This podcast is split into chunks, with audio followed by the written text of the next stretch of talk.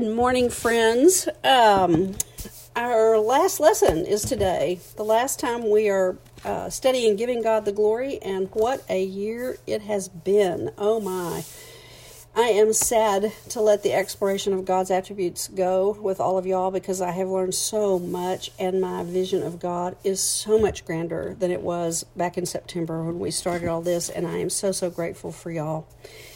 Couple of announcements before we get started. There's a link to the Holy Week and Easter services at Covenant on both our website and Covenant's website. Please join us and invite your friends and family so we can be together while we are apart. The second announcement I have is, even though we are finishing up Giving God the Glory, we have a preview, or as the current vernacular says, the trailer of what's coming in the fall. The study is I Am, You Are, selected scriptures from John and Paul, and I think it's going to be a great study. We'll spend the fall semester studying Jesus's I Am statements, in other words, who he said he was and is. And that will be a good transition from this year. And then in the second semester, we're going to be studying who we are in Christ and who God created us to be. And I think that will be an encouraging and challenging study also. So I'm looking forward to that. The logo is up on the website. And just to let you know, we are going to register in the summer. And you will get an email telling you when it's time to register. We don't have things set up quite yet just because of the change in scheduling for Shannon, who is homeschooling her kids and has a husband working from home. So she is in our prayers and thoughts, and we will be up and running in the summer. The last thing I would ask of you as we finish up these announcements is to keep praying for lamplighters. In this current time, we are holding the format very loosely for next fall. We don't know what the study may or may not look like come September, but God knows, and I'm sure the Spirit is going to tell us when it's time for us to know. Regardless of what it looks like, I am looking forward with expectation to the time that we can all be together again, whenever that is. So as we start this lesson, why don't we pray? Lord, this very day, we lift into your throne room of grace those affected by this COVID-19 pandemic, which really means all of us. But we particularly pray for those suffering loss of loved ones, loss of health, of jobs, of a paycheck, loss of community and friends and family, and of simply being together in the same place. Lord, we don't know what you are doing, but we know you are up to something. Help us to see you and hear you clearly in these days, and to join you in your redemptive work. And Lord, I would ask that you open our ears to what you have to teach us about your worthiness this morning. For we ask that in Jesus' name. Amen. Okay, as we get started on this lesson, I have a confession to make. I had the most difficult time getting into it. I have felt distracted. My concentration has been flitting around like the hummingbirds that have returned to our garden. And I just couldn't get a handle on where to start. Worthy is such a huge topic. So after wrestling and whining for a while, I stopped to do what I always tell you guys to do, which is to pray. And guess what? God is faithful. He answered that prayer, and he started making me walk this lesson. Now, that story is a story to come. But at least I did get started. And when I began thinking about it, I began thinking about what I know about worthy. And mostly, it's the world's view of it. Worth, in our culture, is a value that's placed on something or someone. Right? It's a measurement. And ultimately, it's a judgment. It involves a lot of unrelenting work to prove ourselves. We must be worthy to receive whatever, and we must work hard to get it. For example, if I want recognition, then I need to do something well. If I want to get paid, I need to do my job well. If I want acceptance, I have to be loving and fun and please people all of the time. If I want love and respect, I have to earn it. Now, that's not very encouraging, is it? But so many of us are caught in the I have to earn it cycle. I have to work to be worthy. And it's so subtle, we often don't even recognize when we're caught in the trap. Physically, emotionally, psychologically, and certainly spiritually, we feel like we have to work to earn it. So let's leave that for a minute and take a look at the definition of worthy as it applies to God. It means meriting recognition, excellence, estimable, deserving, fit, having value. And it's usually followed by the preposition of. In other words, worthy of something. God is worthy of something.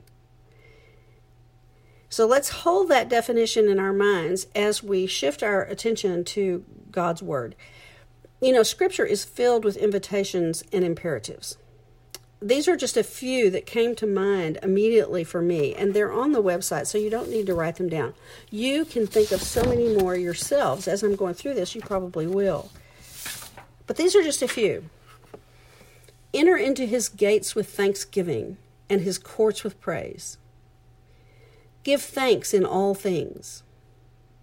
Ask, and you shall receive. Pray without ceasing. Taste and see that the Lord is good. Draw near to the Lord.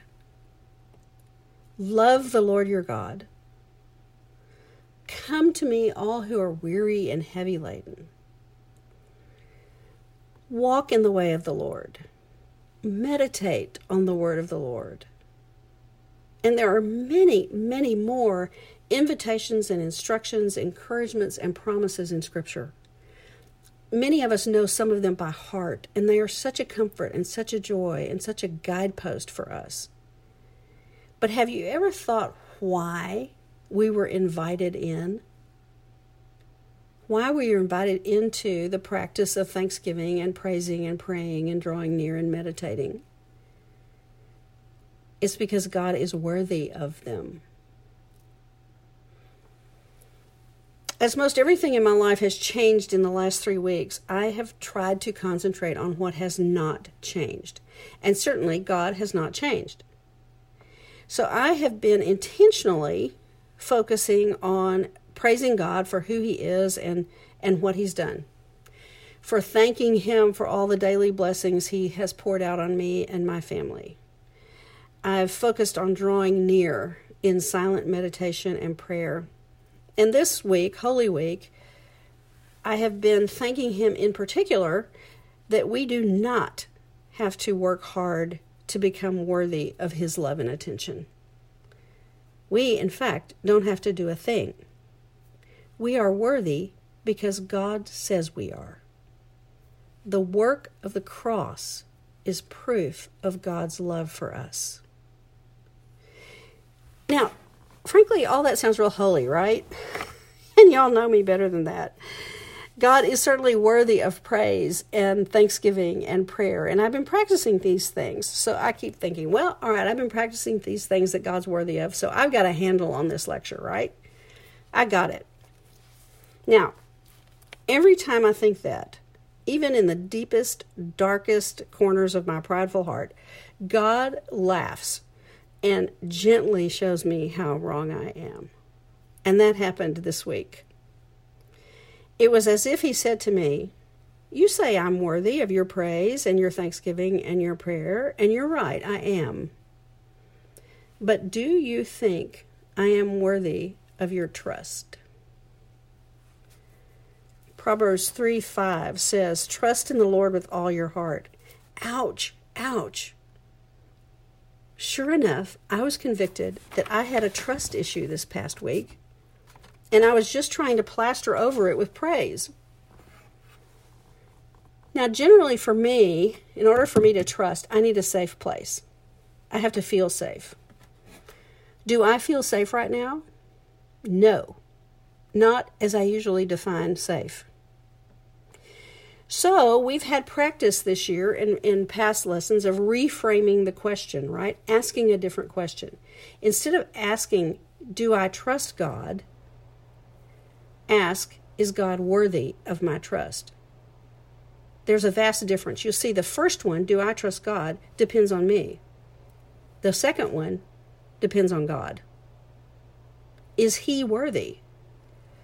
Is he worthy of my loved ones, my fears, our health, our future, our finances, the lamplighters, our church? Is he worthy of those things too? As the scary news increased this past week and the stock market tanked, friends began contracting the disease. And for me, COVID-19 began to have a face. I was isolated from them and not able to help and love on them in the ways that I normally would have. It was very frustrating. Anxiety about contact began swirling in my greater family They were calling Harold because Harold has all this medical information, right? People I know began losing their jobs, or their kids began losing their jobs. And as all of that was going on, I realized two things. The first thing was that I was not trusting God alone. I was trusting in family and friends and finances and myself and even the government. The second thing is I couldn't make myself trust God alone. I couldn't will trust into existence. I am not able in my own humanness to trust. But as the reframed question showed me, it's not about me and my ability. It's about God. It's about who He is. When I focused on God being worthy, that's a different story. He is not only worthy of the praise and thanksgiving that I was giving him, but also so much more. We should think about it a minute. He is worthy of our love, of the primary devotion of our hearts. He is worthy of our thoughts, even the bad ones. He knows what we're going to say before the words form on our lips. He knows the thoughts of our hearts. He's worthy of our time. Now, even as I say this, I want to recognize the fact that I'm going to say this because of my own age and stage. But there are lots of people out there, and they're in my family too, of people who've been thrown into situations where all of a sudden one or both of the parental units are working from home. At the same time, they are trying to homeschool children. I think of Shannon Nisley when I say this, and there's so many others. I have two daughters-in-law who are doing the same thing. They don't have extra time. Where this has been a gift of time to me, it has not been a gift of time to them, and I want to be very aware of that as I say this. But for most of us here in the mothership of Lamplighters on Wednesday mornings, it has been a gift of time. We have the same 24 hours as before, but now it seems very precious. It is suddenly, to me, God's time and not my time. I have been gifted with time to be still and know, time to be unhurried, time for silence and prayer, time to reach out in different ways and serve different people that I haven't been in touch with in a really long time, time to do whatever I didn't have time to do before. It's life in a different rhythm. And we can live it for God because He's worthy of time invested, not time spent. So He's worthy of our praise, our thanksgiving, our love, our thoughts, our time, and He is worthy of our trust. Over and over again, He declares that we are beloved and He will provide for us. He knows the number of hairs on our head. He knows our needs. He provides for the birds of the air. Why wouldn't He provide for us? He not only knows, He has the power to do something about what He knows, right? God cares for the sheep of His pasture, and He is worthy of the sheep's trust because He is a faithful guide, a protector, and a provider. Spend some time this week going back and remembering the attributes we've explored. Just a few. God is good. He's unchanging, gracious, patient, forgiving, eternal, merciful, wise, omnipotent, omnipresent, omniscient, transcendent, holy, faithful, incomprehensible, love, and sovereign. God has not abdicated his throne. Immerse yourselves in these attributes this week. Let them flow over you and fill you and spill and bubble out of you. Contemplating these attributes will sing a new song into your heart. And that leads us to the final worthy. God is worthy of our worship. We belong to an awesome God, and there is none like him. He is worthy of our faith and our devotion because he is unchanging. He is the same today as he was yesterday, as he was last fall, and as he will be tomorrow. The peculiarity of this particular Holy Week is a strange and a wonderful gift. I just want to say that. It's going to be so different from anything we've ever had before.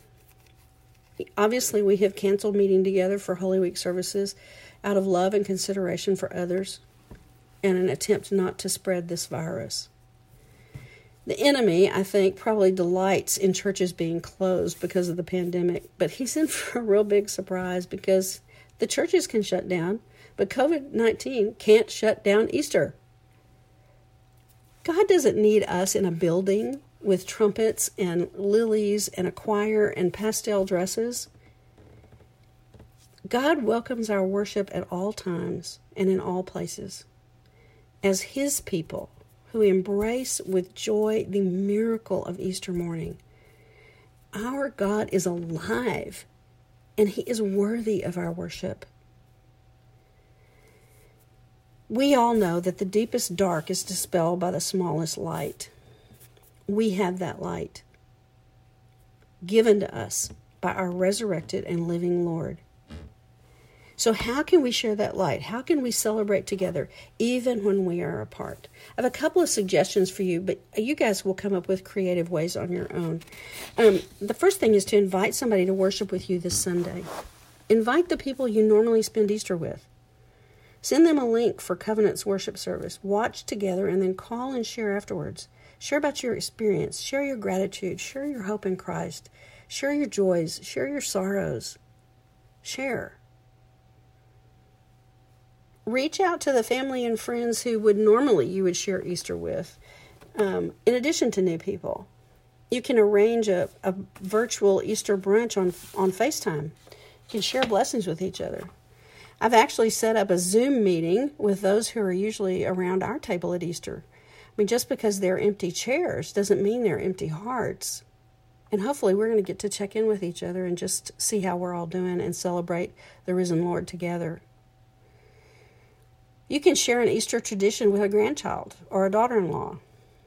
A friend of mine is teaching her daughter-in-law how to cook that favorite family recipe for the first time because she's been too scared to try it. Only now they're not together, so she's going to.